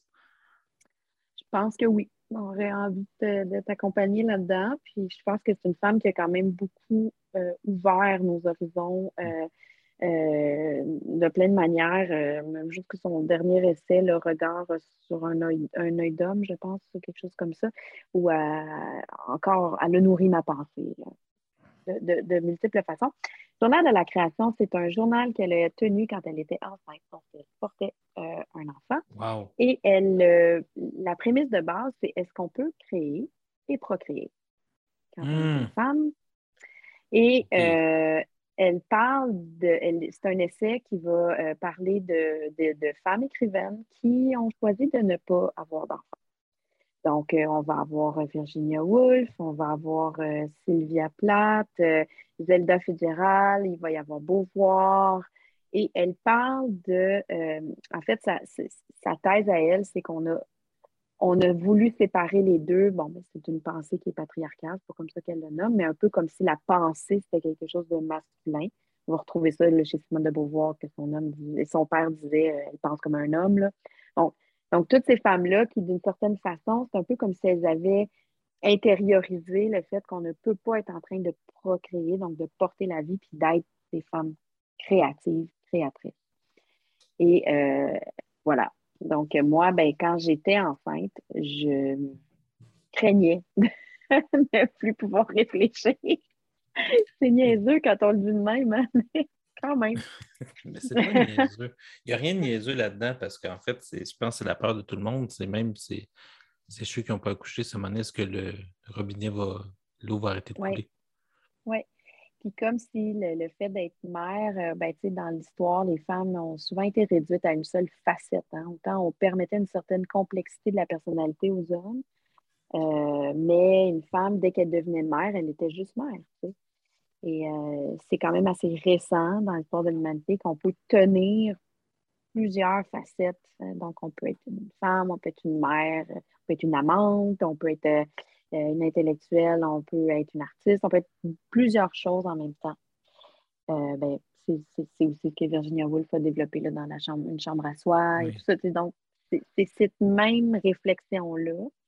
Euh, puis ben, moi, ça m'est arrivé par euh, le journal de la création. Puis d'ailleurs, euh, j'ai pas j'ai pas honte de dire que tu sais, c'est d'ailleurs par ça que je suis arrivée à Virginia Woolf, même si je la connaissais vaguement. Ça a pris Nancy Houston pour que je me mette à lire Virginia Woolf. Euh, j'ai quoi, lu euh, Sylvia Plath. et- En quoi est-ce mal? Juste parce que ben, c'est une, c'est pas mal, mais c'est simplement que je, je l'ai connu euh, par, à, à l'envers. C'est au. Québec, oui, euh, écoute, tu savais tout ce que je sais à l'envers. Euh, puis là, je parle ça. pas juste des meubles Ikea que j'essaie de monter, là, plein d'autres choses. Là. OK. euh, si on part, ben oui, moi, je ne le connaissais pas, celui-là, puis je pense que c'est intimement lié justement à, à être parent. C'est le titre, en tout cas, c'est Soigner aimer. Mhm. C'est euh, Yousni. You- Je je veux, je veux pas dire son nom. Je vais te le dire. C'est Wanessa Yunsi. Merci beaucoup parce que j'ai Mais- l'impression de manquer de respect à quelqu'un que je ne connais pas, dont je suis certain que le livre est magnifique. Ben, c'est Mémoire d'encrier. Oui, Euh, ben, et là, ça l'aide. Ce n'est pas relié à la maternité, mon cher euh, Félix. Mais c'est l'idée de soigner et d'aimer. Moi, je pense qu'il y a beaucoup de, du fait d'être euh, parent qui passe par ces deux gestes-là fondamentaux. Tu as tout à fait raison. là, on bon, résumer ça, souvent quand dans les guides de parentalité, moi, au lieu de ça, je donnerais peut-être soigne, puis aime, puis ça va déjà aller. Il risque de bien grandir. C'est- ça pourrait être. Puis, tant qu'à y être, donnez-moi 29 pièces, tant qu'à payer 29 pièces pour le livre, je vous ai dit deux mots, puis ça va, tout le monde est heureux. là. On va sauver des arbres, moi je fais de l'argent, puis vous savez quoi faire. Tout le monde est heureux. Là. Mais, c'est ça. Ouais, ben j'ai, écoute, j'ai mis Soigner Aimer de, de Vanessa parce que euh, Est-ce que c'est un essai, ça- c'est de la poésie? C'est. Euh, écoute, je ne sais même pas dans quelle collection ils le mettent. Je dirais que c'est un essai lyrique encore. OK, parfait. Euh, ben, il y a beaucoup de poésie dedans. Euh, Vanessa est psychiatre euh, et poétesse. Et elle écrit là-dessus. Attends, je pense que je vais te lire. Ah oui, est-ce que c'est un livre, il est rose? Est-ce que... Oui. Oui, je l'ai Ouais. déjà vu. Il a l'air tellement bon, ce livre-là. Donc, euh, je vais, je vais te lire ça. Soigner demande humilité. La relation thérapeutique est inégale. L'humilité équilibre le lien, permet la compassion et non la pitié. Rappelle que le patient pourrait être moi, que peu me distingue de lui. L'excès d'argent et de pouvoir nuit à cette posture humble, en plus de creuser les inégalités socio-économiques qui sont un déterminant majeur de la santé d'une population. Soigner, aimer n'existerait pas sans mes patients. Je n'existerais pas comme psychiatre sans eux. Ils m'ont presque tout appris. Je les en remercie. Ils sont avec mes amis et amis poètes, les personnes que j'admire le plus. Euh, ça, c'est l'intro, là. Euh, puis, j'ai pas lu le bout le plus poétique. C'était vraiment pour camper sa démarche. C'est Euh, fou avec Nicolas. Lévesque, ton propre travail aussi. Mm. Comment vous commencez enfin, les psychologues, à, à parler dans les essais, enfin de thématiser poétiquement votre métier? Tout à fait. Ben, on- la- en France, ça fait longtemps qu'ils le font. Au Québec, c'est effectivement nouveau. Puis c'est dans ce sens-là que euh, Vanessa Yunsi, elle a ouvert une porte pour moi, qui était dans une réflexion d'écriture, puis que j'avais envie d'écrire sur. C'est un beau métier, c'est un, un métier poétique. Pour moi, la psychologie, c'est d'abord la poésie, bien plus que de la médecine. C'est bien plus près de la philosophie, de l'art. euh, que d'une science technique. Euh, puis je pense qu'il y a, en ce sens-là, pour moi, il y a une dérive là, actuellement dans, dans un certain discours sur ce que c'est la, psychologie. Euh, c'est très technique. Donne-moi des outils, dis-moi comment ne plus souffrir. Ça ne m'intéresse pas, je n'ai pas étudié là-dedans, là, donner des outils. Et euh, ben, c'est ça. Puis Vanessa aussi, elle, s'est mise en scène elle-même. Elle a parlé de son trouble alimentaire Aimer. Euh, elle parle de comment elle a été reçue par un médecin, comment elle a été reçue par une psy. Donc, vraiment, c'est vraiment une œuvre d'humilité. Euh, ça a dû énormément faire réagir dans son milieu parce que le milieu euh, médical, je pense que c'est encore plus un rapport à la vulnérabilité, je dirais, qui est encore peut-être plus appuyé ouais, que celui qu'on peut avoir, nous, euh, les psys. Euh, Fait moi, que- je, je suis remarqué une chose, c'est à l'hôpital, c'est. euh, Puis en éducation, j'ai- on- des fois, j'ai l'impression qu'il y a le même paradoxe, c'est l'objet de leur travail, c'est le- la chose qu'ils n'ont pas le droit d'être. C'est-à-dire, un professeur trop curieux des autres choses, il est mal vu parce qu'il sort de son, euh, de son, de, de son, de ce pourquoi il est spécialisé. OK? Que ce soit au cégep, en- ou même au primaire, quelqu'un qui s'intéresse, on va dire qu'il est prof primaire, mais qui a une passion pour la psychanalyse, tout le monde va le regarder de manière bizarre, alors que apprendre et savoir, c'est comme son métier. J'ai l'impression qu'en santé, ce qui est tabou, c'est d'être malade, alors que c'est le cœur de leur métier. Donc, j'ai toujours l'impression que ces métiers-là, que c'est, il y a un paradoxe dans ces métiers-là, c'est que tu ne tu peux être porteur, mais tu peux pas être le. Tu peux pas, tu peux pas être les deux rôles en même temps. Tu peux pas être un passionné de ça. Tu peux pas vouloir tellement faire attention à ta santé comme médecin, par exemple. Parce que ça veut dire Ben- qu'automatiquement, la nature de ton métier te l'empêche. Exact. Ben, c'est tellement, tellement juste là, ce que tu dis. Je pense que ça pourrait possiblement s'appliquer en beaucoup de domaines, hein, santé, éducation. euh, Ah, Je, je- je connais juste parce que je connais un peu ces deux domaines-là pour différentes personnes Ouais. qui travaillent, mais toi, en psychologie, il faudrait cerner. Tu n'as pas, t'as pas le droit de ta santé mentale et des psychologues. Je sais pas si c'est ça. Non, ben, attends, parce que, je ne en fait, pas y aller. Mais mais on est tous un petit peu, tu sais, puis là, puis ça, moi, j'ai aucun problème avec cette idée reçue-là qu'on est tous un peu fous en psycho, Oui. tout ça. Moi, j'aime ça, j'adore ça. Puis, malheureusement, je pense que ça change peut-être un peu, là. Je sais pas, tu sais, je veux pas mettre... euh, euh, avoir de, de- de- d'idées reçues là-dessus ou de fermer ça, mais non, je pense quand même que qu'on exige maintenant des psys, c'est pas la même chose qu'on exigeait à moi il y a même juste 20 ans. Là. Ouais. C'est- euh, et, et, et j'étais pas mal plus chaotique et, et fêlée et un peu brisée au début de ma jeune vingtaine quand j'étudiais en psycho que les jeunes psychologues qui sont au doctorat en ce moment, ça, j'en suis convaincue.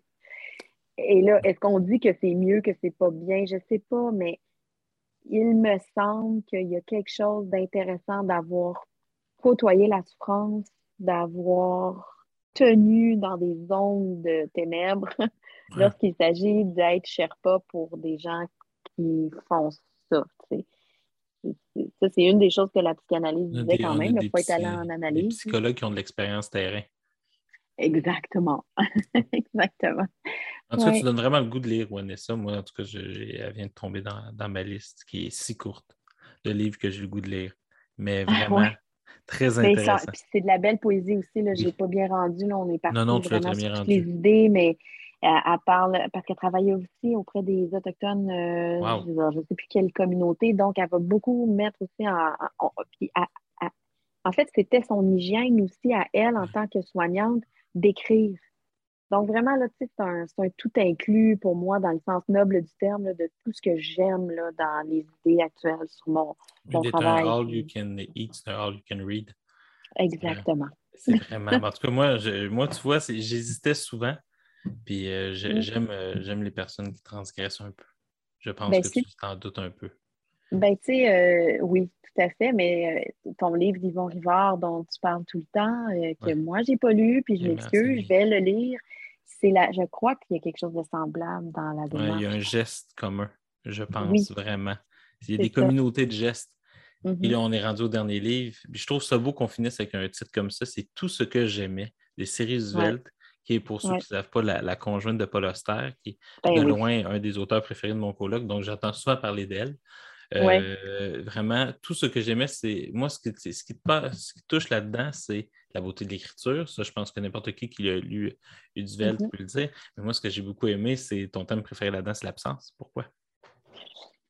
Ah, ben, parce que c'est mon thème préféré à vie, là. Ça paraît peut-être pas, là, parce que j'ai dit plein d'autres thèmes, là, mais en dessous de tout ça, pour moi, c'est l'absence. Autant chez Lévinas qui va être, ça va être déposé sur le regard, le visage de l'autre. c'est ça. Euh, autant euh, de Lévi qui dit il n'y a pas de mots, y a- on n'arrive pas à. hein, c'est ce vide-là, le néant, finalement. Bon, tu sais, c'est ma posture presque philosophique, là, euh, dans le sens où je pense, puis tu sais, ça a été très ébranlé par la maladie, tout ça. Quand j'ai reçu un diagnostic qui me disait que j'étais en danger de assez réaliste là, de, de- de mourir. Euh, c'est sûr que j'ai flirté avec l'idée du néant, là, la, la disparition, puis tout ça. Puis je pense que c'est dans le sens que, un peu, c'est dans l'insoutenable légèreté de l'être aussi, c'est ces questions-là de, du sens de l'existence. La fin du livre nous laisse dans cette absence-là, maintenant qui est entière. Pourtant, nous autres, Oui. qui est insoutenable aussi. Exactement, c'est insoutenable, puis il faut tenir, je pense. Ouais. Il faut tenir dans cet insoutenable-là pour rester tendu vers cette curiosité-là. Euh, c'est ce que je trouve maintenant dans mes études euh, en théologie, parce que c'est une autre humanité, c'est des humanités qui se sont intéressées pour moi. C'est ça qui m'intéresse finalement en en C'est vrai qu'on pourrait faire de la religion euh, une grande réflexion sur l'absence. On, pour- eh ben, on pourrait, puis de Certeau, que je viens tout juste de découvrir. Michel. dit- Michou. exactement ça. Il dit exactement ça. Lui, c'est vraiment une théologie de l'incompétence. C'est comme euh, finalement Dieu, c'est un absent, puis quand on le cherche, on ne veut pas le trouver parce qu'on veut continuer à rester dans cette quête-là. Ouais, parce que, le, ouais, je pense, que c'est- je pense que c'est de Certeau qui disait que dans le fond, le, le croyant, ce qu'il veut, c'est croire. Exact. Puis si on l'oublie, puis croire, ça ne veut pas dire savoir. Exactement. C'est le- cette logique du croire-là. Puis moi, ben, mon cerveau, il capote là, quand je fais des liens avec Winnicott. Ouais. Euh, parce que, dans le fond, Winnicott, Il est un grand moi, psychologue.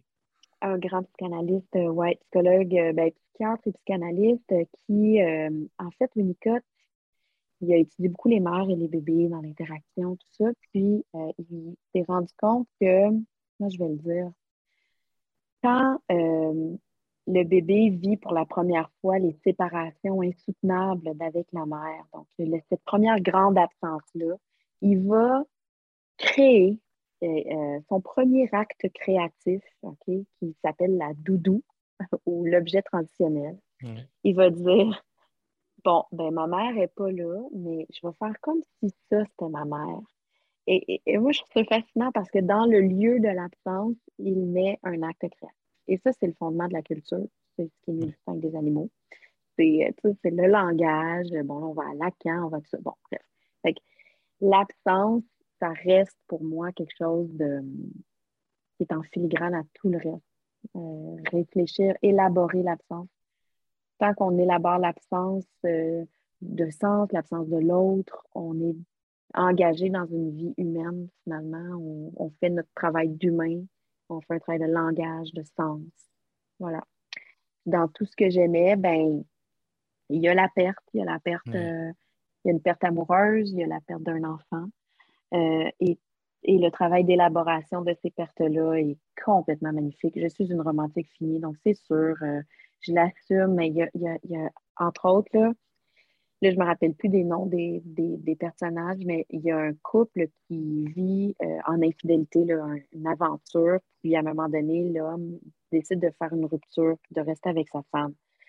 Et l'amante décide qu'elle va le convaincre à coups de lettres. Puis elle dit, je vais y écrire des lettres là, que tu peux pas recevoir ces lettres-là, puis tu peux pas revenir. Puis moi, ça, je trouve que c'est beau. c'est un acte de résistance, vraiment super. Puis il revient, là, en tout cas, je ne pas dire. Mais effectivement, puis elle va parler dans ces lettres-là du corps, avec une sensualité. C'était des intellectuels. euh, donc, il va y avoir aussi en filigrane euh, de, de ce livre-là une- une- un des personnages qui fait des recherches sur les femmes hystériques qui ont servi de fondement finalement à la psychanalyse. Que Freud a fait toutes ses découvertes auprès des femmes hystériques. Donc, tout était là, encore une fois, pour que j'aime ça, parce qu'il y avait le point de vue du sujet féminin là-dedans aussi, et, euh, de l'objectivation de l'expérience des femmes dans l'histoire, parce que Freud a élaboré toute sa pensée en mettant, en regardant des femmes à l'extérieur de lui. Puis je dis toujours en joke, ça prenait bien un paquet d'hommes pour dire que la relation à la mère, c'est une relation d'objet. Euh, je comprends que c'est parce que c'est l'objet à l'extérieur, mais quand on est mère, là, je te dirais qu'une relation intersubjective dès le départ. Ah, euh, Nathalie, c'est toujours un plaisir de parler avec toi. On a fait le tour de ta liste. Je- il y a aussi le cimetière de tous les livres que tu n'as pas pu parler. Correct. Euh, de Gadamer à Caroline Dawson, à Paul Tillich, à Anne-Marie Olivier aussi. Mhm. Euh, Emmener. Emmené aussi son dernier livre, Ouais. euh, que tu as eu une, une magnifique discussion avec elle au, dernier salon du livre de l'Estrie. Donc, sérieusement, je, je te remercie pour tout, euh, pour tout ça. Et euh, la liste des, la liste des livres ça viendra avec l'émission pour les personnes qui sont intéressées de lire la- tous ces livres-là, parce que moi, personnellement, il faut que je me calme, ça va me coûter cher. Puis, euh, puis mais au moins, j'en ai plusieurs, donc tant mieux. Donc, merci beaucoup, Nathalie. Merci à toi, Félix. Ça a été vraiment un grand plaisir, comme d'habitude.